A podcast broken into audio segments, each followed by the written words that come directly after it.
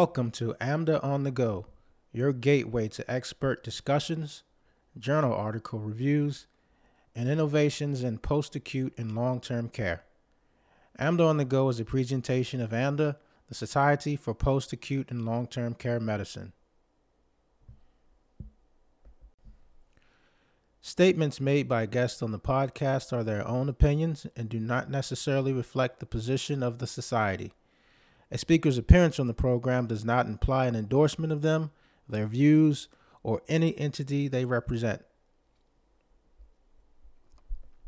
This podcast is eligible for ABPLM pre approved certified medical director credits. Details will be provided at the end of this podcast. And now, here's our host for AMDA on the Go, Dr. Diane Sanders Cepeda. Hello, everyone. My name is Dr. Diane Sanders Cepeda, and I am joined today by Dr. Leslie Eber and Lori Porter. Um, Leslie and Lori, would you mind introducing yourself? Sure. Thank you so much, Diane, for having us on the podcast. My name is Dr. Leslie Eber, and I'm a medical director and attending physician in nursing homes. And I'm just thrilled to be here. I'm Lori Porter, and I am co founder and CEO of the National Association of Healthcare Assistants, which is the only CNA professional association in America. And I've um, had a 42 year career thus far in long term care, all in skilled nursing. Thank you. Thank you both for joining um, today. I, I really wanted to know, and I'm just going to start off by asking the question what does our CNAs want us to know? Wow, that's a that's a loaded question. I'll I'll start off because there's a lot of things that CNAs want people to know, and and one of the things I feel that um, has been a real win uh, for my members here at NAHCA CNAs is that AMDA has opened up a channel to learn and listen, listen and learn to CNAs, and there's not a lot of wins that we've been able to chalk up for CNAs, right? As their association, we can't impact pay, we can't impact benefits, we can support, and that's what we've done is education and support of CNAs. But one thing we didn't know, we all often assume too much.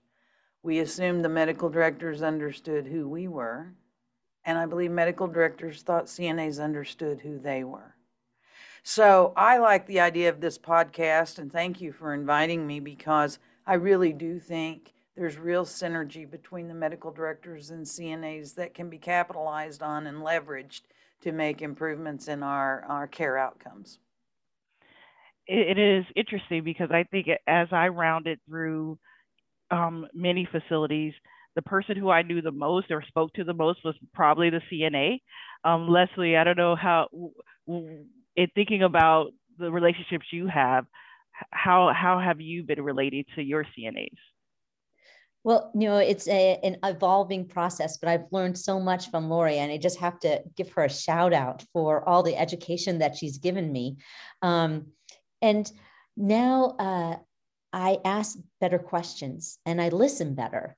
So I feel that I can have a better impact and I can do my job better because I talk with CNAs and listen to their perspective. And because I'm asking better questions and I'm inviting CNAs to our QAPI, to our roundtable discussions, to our solution building uh, periods, and really engaging and letting them know that I am interested in what they have to say. I want to hear their perspectives, and they are experts. They take care of the patients every day, and they're going to notice first what's working, what isn't working. And they've also found that when we develop solutions together with CNAs, they're more powerful, they're more successful, and the patients get better care. And so this has been an incredible opportunity. There are a few silver linings of the pandemic, and I felt like this is one of them. Well, and, and that was a, question I, I have for both of you. What has COVID taught us about the role of the CNA?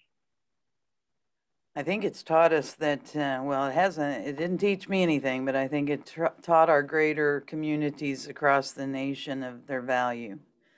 Um, they have been marginalized for decades, um, even in the 90s began. You know, when I was a CNA in the 80s, no one referred to us as a direct worker. No one, a direct care worker. Why would they do that to CNAs? I don't understand. And so often nursing homes want to change the title of CNAs and it's for a marketing reason.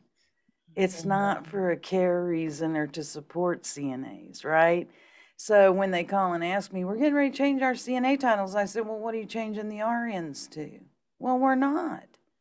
What are you changing the L? We're not. Then why in the world are you changing the CNAs? I don't understand. And so I think what we've learned is, uh, as a society, especially as a profession of of uh, geriatrics, we've learned that the power of the CNA is not as a worker; it's as a relationship builder with your patients that you don't have time to build.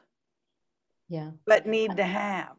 So that's what I think we've learned, especially between the two of our organizations and our memberships. Now, I, I just want to build upon that idea. You know, what I've really learned from the pandemic, when it was just all of us in the community in the nursing home, there weren't very many family members, there weren't all of those added services.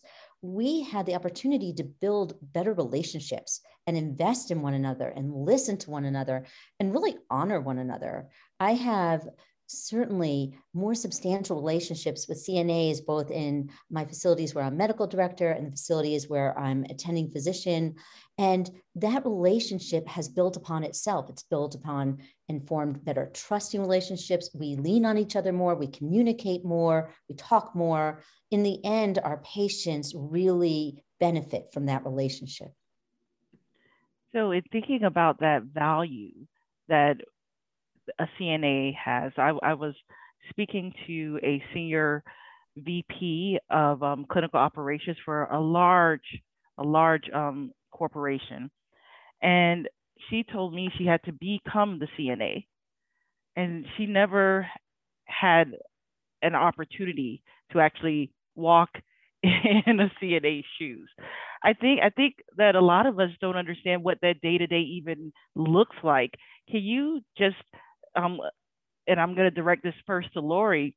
Can you break down what all the things that SCNA are doing where they're on um, their shift and they're working with um, that that resident in the building? Well, it's uh, that that's a very good question and an interesting one because we're seeing that change across the nation over time. Um, long-term care really is stymieing CNA's uh, skill set. Uh, when I first became a CNA, we were allowed to do a lot more. And, you know, we could change some sterile dressings, we could remove catheters, we could DC IVs. Um, and CNAs in hospitals still get to do those things. Interesting, uh, uh, years ago, uh, the first hospital to buy membership for its CNAs was uh, St. Francis over in Indiana. And they had about 80 CNAs in the auditorium, and I was handing out certificates of membership, and I'd ask them where they got certified. Every one of them, 100%, were certified at a nursing home. Hmm. I said, I have to ask out of curiosity, do you just not like old people? You went there to get certified and then you came here? Why? And they said, We don't work here. We're on staff here. Professionalism matters to CNAs, and they feel all of those they see in their world who are hip, they see as hypocrites. When nurses won't follow through, when administrators won't follow through, when there's been egregious, egregious things that they're aware of. So, you know, uh, the typical day has changed because, you know, uh, many facilities won't allow a CNA to change a colostomy bag so it's really based on facility policy, but what the what the role of a CNA is, uh, you know, I can explain evening shift like the back of my hand. You clock in, and it's time to start getting your residents up from naps and getting them prepared to go to dining at the time they want to go to dining. And that can mean anything from, uh, you know, if there's total care, then I have to take them to the restroom. I have to clean them once they have finished. I have to make sure they're fed. Oh, yes, I have to pass ice and water, something someone else could do that doesn't require my skill set. But I am bogged down with both social, emotional, and physical burdens throughout my day. Um, when I was an 18 year old girl, I didn't even know what this was, but we had a resident that was in his 60s and he couldn't have a bowel movement without digital stimulation. I thought that was criminal to have a young girl go down and do that. And so no one is protecting us. When you're 18, yes, you may have even been with a boy before, but you've never seen an 85 year old penis. No. And there's hard to prepare for those things. You see, we don't prepare nurse aides. Skills can be taught almost anywhere. The emotional impact, the empathy you have to develop if you don't have. All of these skill sets come into play in that role because you're not only the resident's caregiver, you're their best friend, you're their granddaughter, you're bringing them talcum powder. You don't have money to buy milk for your kids, but you'll bake cookies for your residents. So it, it, it's just far more complex than just the actual physical load. I mean, obviously, there's uh, patient transfers the problem that we have had traditionally and will continue to have that makes it such a daunting position is the staffing crisis. And I'm telling you that this is not new, it's just worse. The first night I started as a CNA in 1980, we were shorthanded.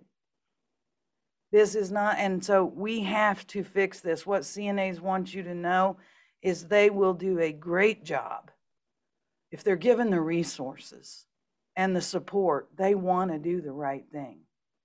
And so um, it, it is a tough because then you clock out knowing you would have done more had you only had more time. You should have done more. You know, you can be driving home and think, oh my gosh, I left Burl on the toilet. And it's traumatic for you. The moral distress that they're under right now of watching these residents, their loved ones die. They're not patients, right? I mean, I see the hospital setting is so much different. Three days, you haven't built a relationship really. But these are their families, and no one really stops to take that into consideration when we, you know, we say they're the backbone. They're so much more than the backbone mm-hmm. that uh, I don't say they're the most important, and I wish people wouldn't because we don't have to devalue other people to lift CNAs up. Well, let me ask you because you brought up like I love that we need to really rethink this is a profession. There's um, professionalism that is involved in the role of a CNA. And from what you're describing, you're monitoring their well-being. You're monitoring um, their the the the things that we don't always um, quantify as health, but are actually critical to health. The, the fact that they are eating, are they being cleaned appropriately? You're the intimacy that they may have, the only intimate relationship that they may have in that facility. That you know, when you when you really truly think about it, outside of what relationships they have with the family who may or may not visit, or their roommate, or someone who they know in the dining room, you know, that that is that first level well, and the closest person there too, obviously the resident, second closest is the families. You know, when the families couldn't visit, CNA's got no recognition because our recognition lifeline comes from the families. So there was no love at all, right? Because they couldn't see the people that recognized them. And um, that relationship is so valued. But here's what you know as a CNA you're told in in service, it still happens today. Don't talk to the families. That's why there's no trust. Yeah. Can I just I can't, I can't, be, I can't be trusted to talk to the resident family who relies on me. Well, I mean, I think you bring up a really good point, Lori. I just wanted to build on some of them. You know, I think we need to develop a uh, a paradigm where CNAs can, they are already putting in so much of this emotional labor and it's imperative both with the residents and the family. And I think we need to fold that in into the job that you're already doing. You're just doing double because when we make it so that CNAs have that time and they have that opportunity to build that relationship, to do that emotional labor, emotional work, everybody benefits. And I mean, we have seen this in research that when everybody is allowed to have the time to build those relationships, all of a sudden residents not only feel valued, but their um, levels of depression go down. And all of a sudden they're telling CNAs, gosh, my legs are a little swollen. I am a little short of breath. And all of a sudden we see even rehospitalizations go down. So I feel like there's a lot of opportunity here. But again, it will need a workforce and it will need to acknowledge that CNAs do much more than what's on paper. And so I think that will be important. I just also want to uh, throw in a little bit for all providers out there that showing gratitude for what CNAs do every day and calling it out and being specific is really a great way to value somebody and the work that they do. And so um, I try to do that every single day. Whenever I see, I see every day, just yesterday um, in my facilities, so many CNAs and nurses do go well above and beyond. Mrs. Jones' wheel on her walker isn't working well. And I see a CNA on the floor trying to fix the wheel just to make sure that she doesn't fall.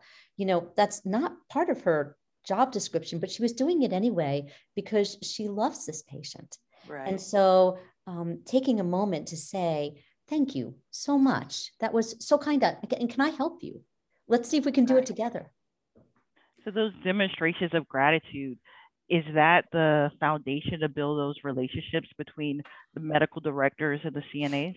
It is because here's what the medical director is going to have to be aware of, though. The most toxic relationship in a nursing home is between the nurses and the CNAs. And if the medical director goes in giving some love to CNAs, it's not going to fare well for once they leave. If it's the wrong culture, the nurses will tell them they're getting too big for their britches, they're uppity, they think they know too much. Don't get used to it. I'm still the one in charge. I mean, it's a toxic, toxic, and and again, I, I the, there's many facilities. I just hope we can some at some point in time in our discussions about nursing homes, we can just start from a point where we know there are great ones, right? But mm-hmm, right mm-hmm. now, and it's really tough to say there's any great ones right now. How can you be great when we're down 300,000 staff members, right? But there are some that are, have held it together, their culture of gratitude. Uh, but for those that don't, you know, not every administrator is going to be alike. Some are not lovey, touchy, feely people, and trying to get them to do these things is just wasting our breath, right? Because they if they don't have that skill set, they can't deliver a compliment that somebody really feels. But we can't find a bunch of nutbags like Le- uh, Leslie and I that run around. Oh, thank you, thank you, thank you. Oh, give me a hug. Give me. Oh, bring it in. Bring it in. No. But what in thinking about like what we need to do, how do we um, how do we confront that toxicity? I've I think I've now sat on um, many phone calls and many Zoom meetings about the staffing crisis, uh, you know, the toxic nature between um, different um, professions. What, what do we need to do to get more CNAs? What do we need to do to get more nurses? And um, I wonder, you know, if we know that there is a, a bridge that needs to be built, what do we do well, I as the medical director or even the clinicians in the building? Yeah. Um, yeah, I'd love to kind of uh, talk about that. I really think that first we have to teach how to lead thoughtfully and how to lead with compassion and authenticity. And if it's something that you're not born with, I, I'm, I really believe that you can learn it.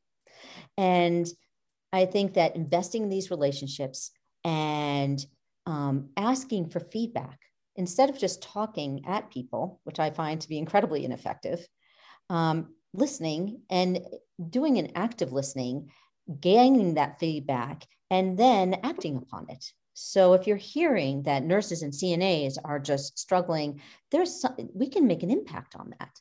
And so let's let's bring people to the table. Let's unpack that situation and let's be leaders that are effective, thoughtful, and empathetic, and and real and authentic. I, I think when you bring authenticity to the table, um, people realize that, and all of a sudden they realize that you're all into.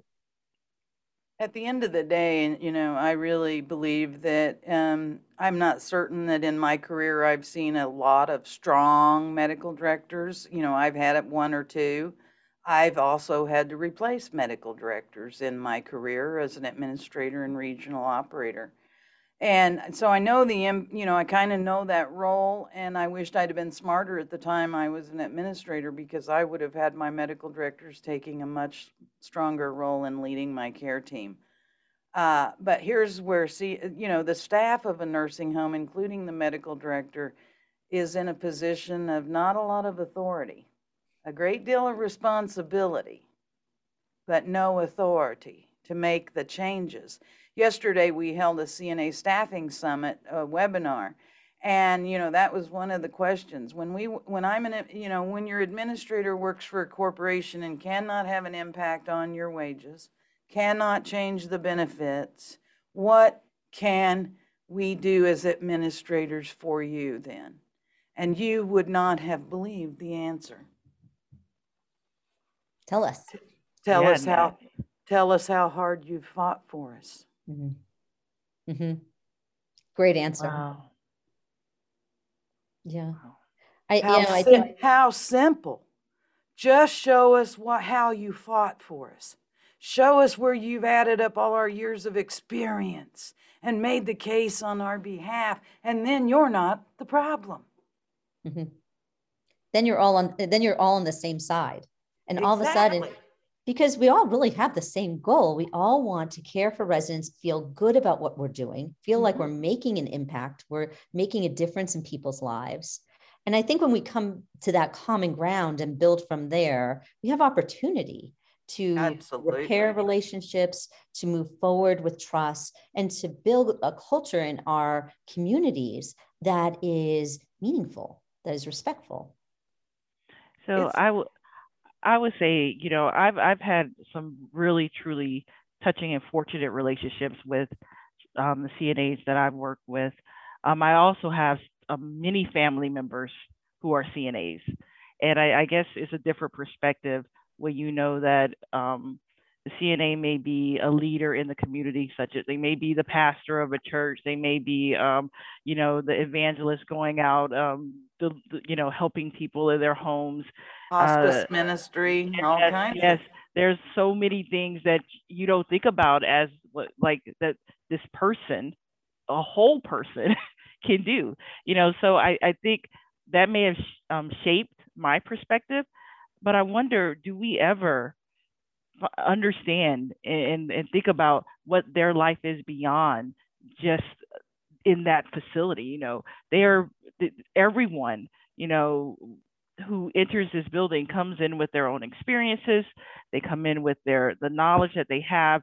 But it feels to me sometimes that there is a that we look down upon this profession because we don't understand just how dynamic they are Well, and they're survivors. You know, the the one thing I love about nursing home staff at every level, every department, including the administrators, you can't work inside the walls of a nursing home and not be a fighter, not be a champion, not be a punching bag because there is, you know, I feel for administrators. I don't want them to think that I want to bridge the gap between them and CNAs. I want administrators you know, uh, we created this NICE, the National Institute of CNA Excellence, and physicians are teaching the roles of medical directors, how to approach your medical director uh, in the certification model. The administrators doing the same thing, our content partners, our subject matter experts, because I don't know how you become person centered care deliverer, you know, provider, if we haven't been first CNA centered, student centered educational centered, right?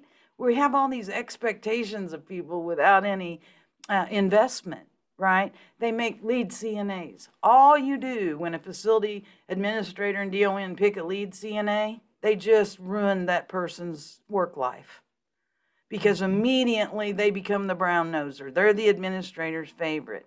So uh, feel free to edit this part out, but I do want to say that no, this is actually, I just don't want to be self serving. But I do want to say we have at NAHCA developed a complete reimagined frontline workforce operation.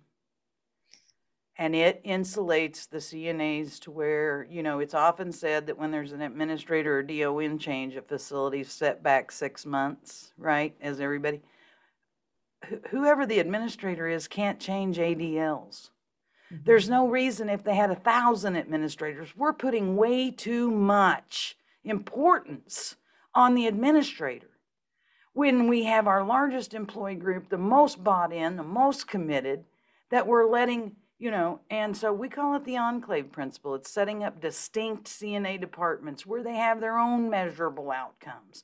If Dr. Eber says, team, I need my falls down, CNAs, my, they can put that on their scoreboard and report with measurable, you know, data we burn out. If boys wouldn't play football in August, practice and puke and go in for IVs if they weren't going to know the score till the end of the season. CNAs mm-hmm. have to have measured work, measured outcomes. They don't get timely evaluations in the workplace. There's no way that they know. Group praise is the only praise you get. So if if you and Leslie are superstars and and Victor and I are losers, really, because you know not every not every care not every physician, not every nurse is the great one, you know. Um, and the administrator says, "Oh my gosh, we got a great survey," or the medical director comes in and says, "You guys aced the survey. We got this great survey. Thank you." Well, if I've been there 15 years working my guts out and picking up doubles you didn't, I didn't feel that. You know why? Or you guys didn't feel it because Victor and I got it too. And we call in all the time, right? So all we did was strip the the career CNAs of the victory because the and all we did was reinforce to the caller inners that you can get by with that. That's okay. We're still a winning team.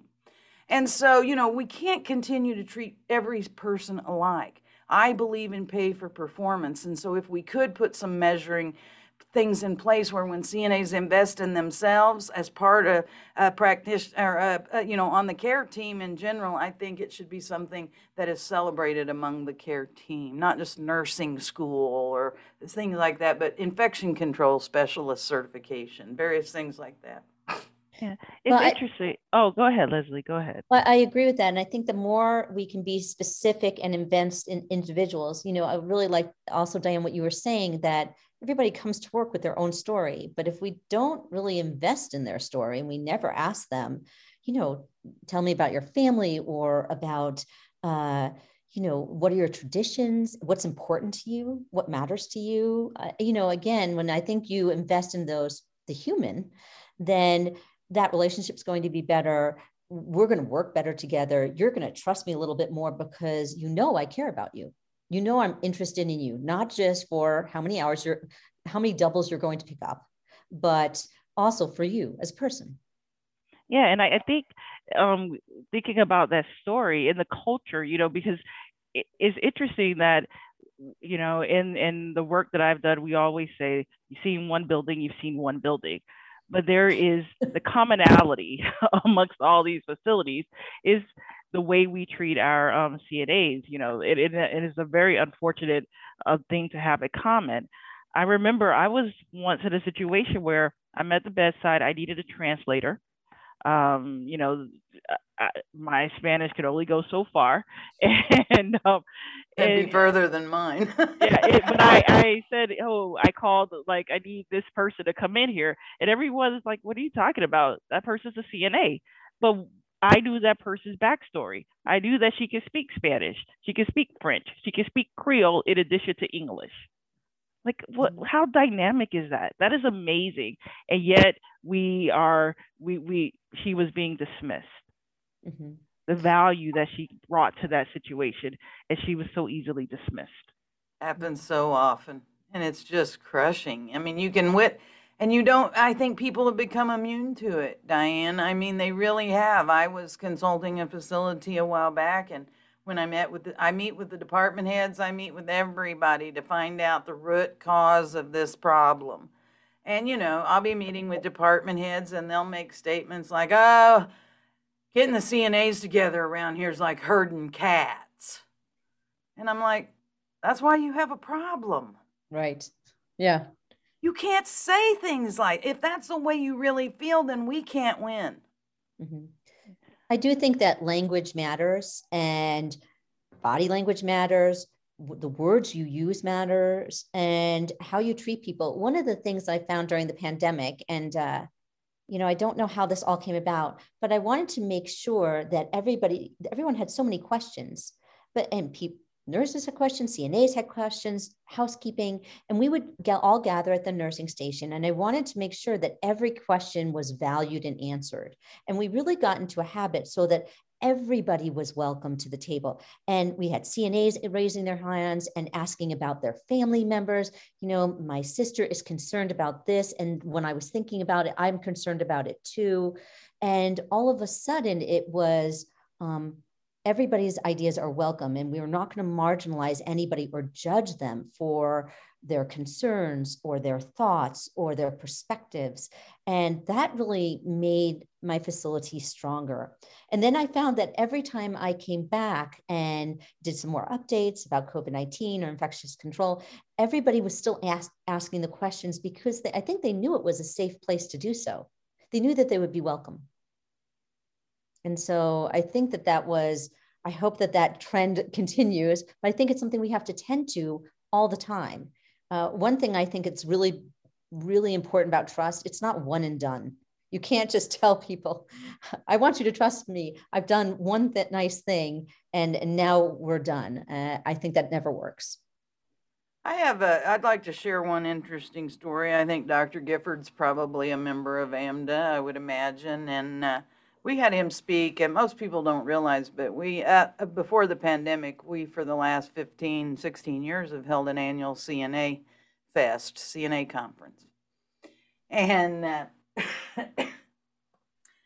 anyway, what was, oh, GIF. GIF. So GIF is not the, a motivational speaker, as we all know, right? So our CNAs like to have fun when they come to CNA Fest. I mean, they're on the tables with pom poms and they're cheering. You can't, and you know, I heard an owner say one time, we pay these people $10 an hour and they get on the tables and celebrate what we do. And you guys own the place and you'd never do that.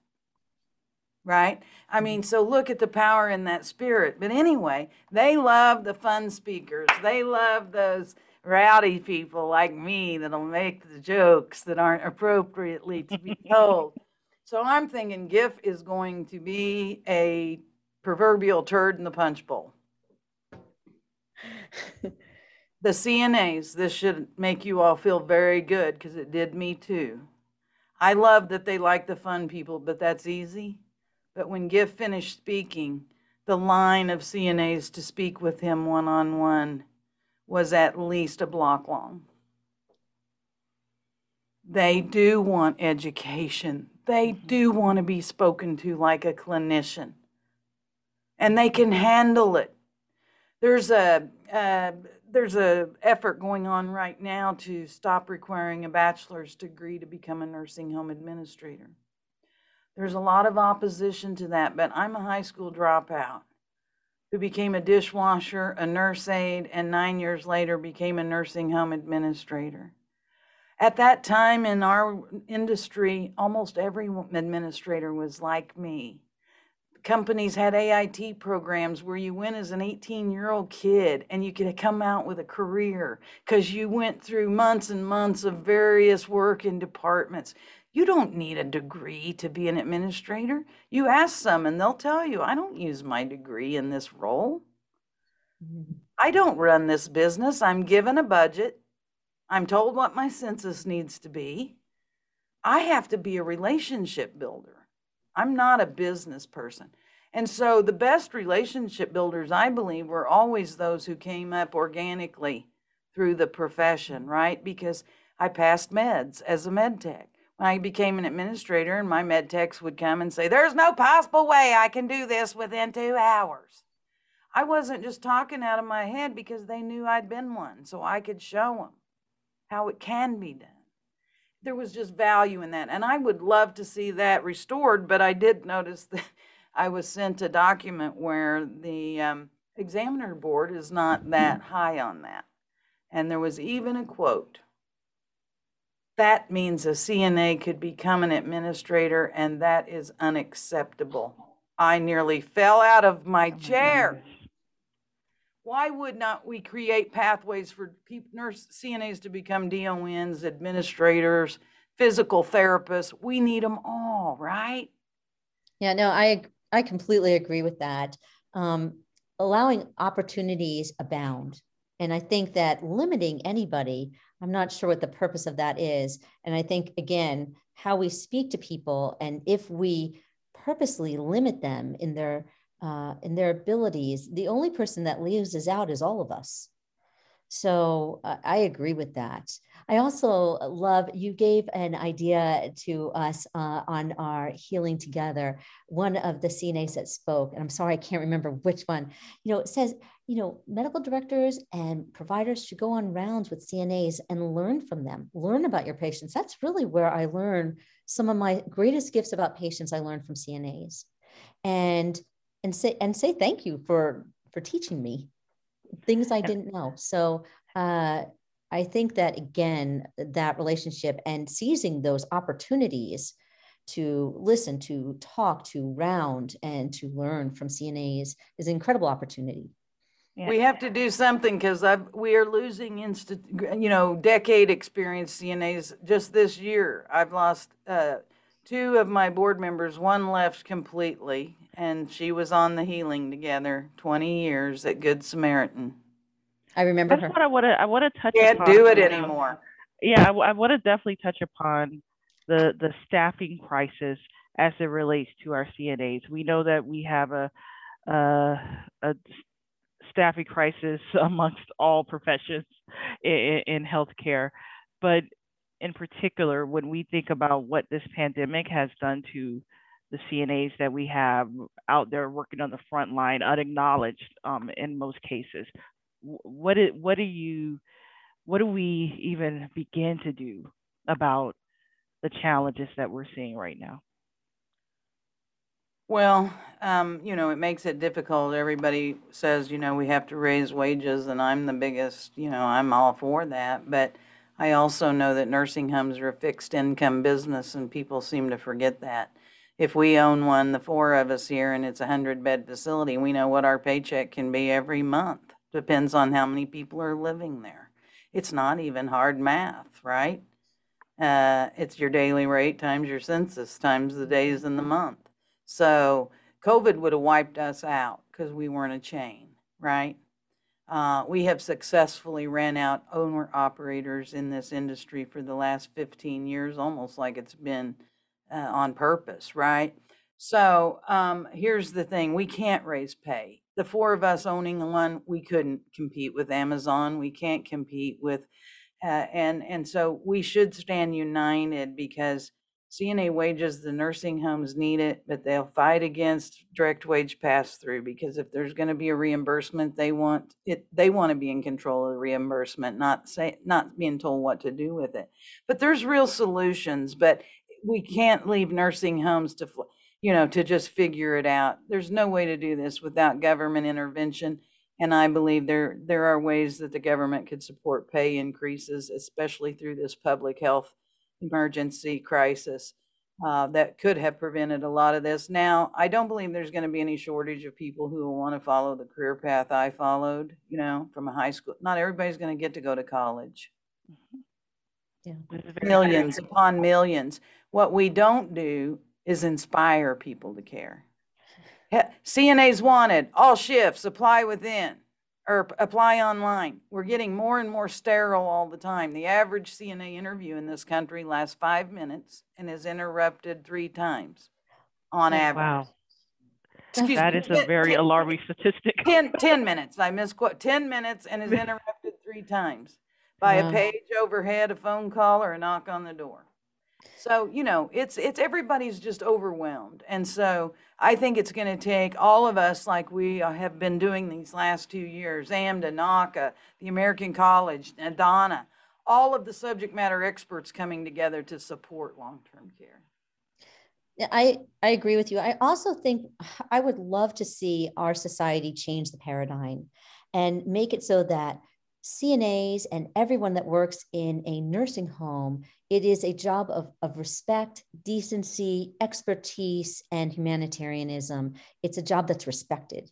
I think if we could change that, imagine walking into the door of a nursing home and feeling like that everybody who hears that you work in a nursing home is saying, wow, that's amazing. Wouldn't that be great? So I think changing that paradigm could help in our society and addressing ageism. And I also think that um, when I've talked to different CNAs, when some CNAs have left one job and gone to another job, it's funny that I would say about 50%, and I know that there's a, a survey um, that's also proven this, so that 50% leave not for money. It's for uh, workforce, how much support do they have during their, their job, how much respect do they get, how are they treated, how are they cared for? And those are tangible things that we could indre- address uh, without additional money. It would just take a different perspective. It would take a conscientious effort to see how we're investing in people. So, so if I was thinking, like, you know, how how to describe the role, going back to the first question of a CNA, I'm like, I, I'm jotting down some notes, like their emotional and physical well-being therapists, their intimacy managers, their, um, you know, uh, health nursing and coaching specialists. I don't. It is it is so evolved. Um, I think that it's, it is a huge challenge and, and i agree with you both I, I agree that we need to have a paradigm shift we need to really start thinking about this and it's going to require changes at the not only the state but the federal level. Mm-hmm. Because we have to really rethink about the entire infrastructure but this is the most and i'm not going to say most important lori but i'll say critical you know Right. person in our facility you know Well, the sad, the saddest thing to me is when someone like the physician or the administrator often will say, an administrator to try to make the staff feel good, he'll say, he or she will say, this place can run without me, but not without you. I don't find that nec- that helpful. I mm. think figure out what to say, right? You know, and then they struggle because they can. They, they then they went to you're the foundation. well, buddy, the foundation's cracked. The house is falling down. hmm You know, you can't. That nobody want that. That doesn't help. Learn how to show the gratitude Leslie was talking about. Do you know it's easier to write someone up than to compliment them? That's unfortunate. That is true. You just watch. People don't know how to take a compliment either. Oftentimes they'll say, "Oh, this old thing, I got this on the sales rack," instead of going, "Thank you, I wore it for you, man." well, I, I will definitely agree with you. If my husband gives me a compliment, I'm like, "What do you need? What do you want? What are you Yep, trying to yep. get me to do?" Um, so I, I definitely agree with you. on that. We're gonna have to I- work him over. I do think that one thing that I think Lori and I and all, all of us have noticed is that since uh, we've been struggling through this pandemic, this is a moment. This is a time when people are interested in how can we make this better. And I hope uh, AMDA and NAHCA and we join forces together with our other stakeholders and use this moment to do the work that we need to do to change this paradigm and I think it also, just as you both have mentioned, our federal government can help us in that. We could partner with them and they could invest in all of us and the important work that we do. And that paradigm shift would be very meaningful, not have it be punitive, but have it be both hopeful and constructive. Exactly. And I, you know, I think it would be worth our while to look at holding a uh, staffing summit that, or a workforce development summit because the one thing that keeps getting, and we did it yesterday. I mean, our speakers were fabulous. We had a physician, a couple of physicians on, and they did great. But um, the thing is, is you know, it's easy to recite textbook things about leadership, correct? But I think the beauty of the the societies coming together is what can we do Mhm. to ease this burden? Because, you know, facilities are even willing to admit, you know, we're not good. Uh, and and they need our help.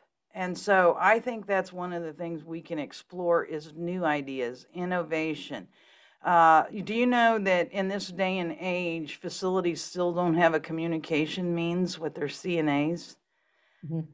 I, I would no more be an administrator of a nursing home if I couldn't push one notification and communicate with my team. And yet, we're, nursing homes either don't have the money to invest in that type of technology, which is very economical to begin with, or we're just not wanting people to, we don't want to communicate with people. But I think the societies, the associations could come together and offer some real innovative solutions that the homes, if they were given solutions, it's a little hard to cry and say there aren't any out there, right? Yeah. And I think we can demonstrate what we're preaching that we could come together, we could listen to one another, we could respect each other and hear each other out. And I can't even imagine what we would accomplish. I think it would be monumental. So I, I would like to thank you both. Um, thank you, Lori. Thank you, Leslie. This has been it, this, this has not only been fun, but it's been very um, truly informative, truly impactful, and I am sort of stuck on the paradigm shift that needs to happen, and I cannot wait to hear more. Uh, I will see you both in a in a um, a week. Thank A you. week. Absolutely. Thank you. Thank you so much. It's been a pleasure. Thank you. Absolutely.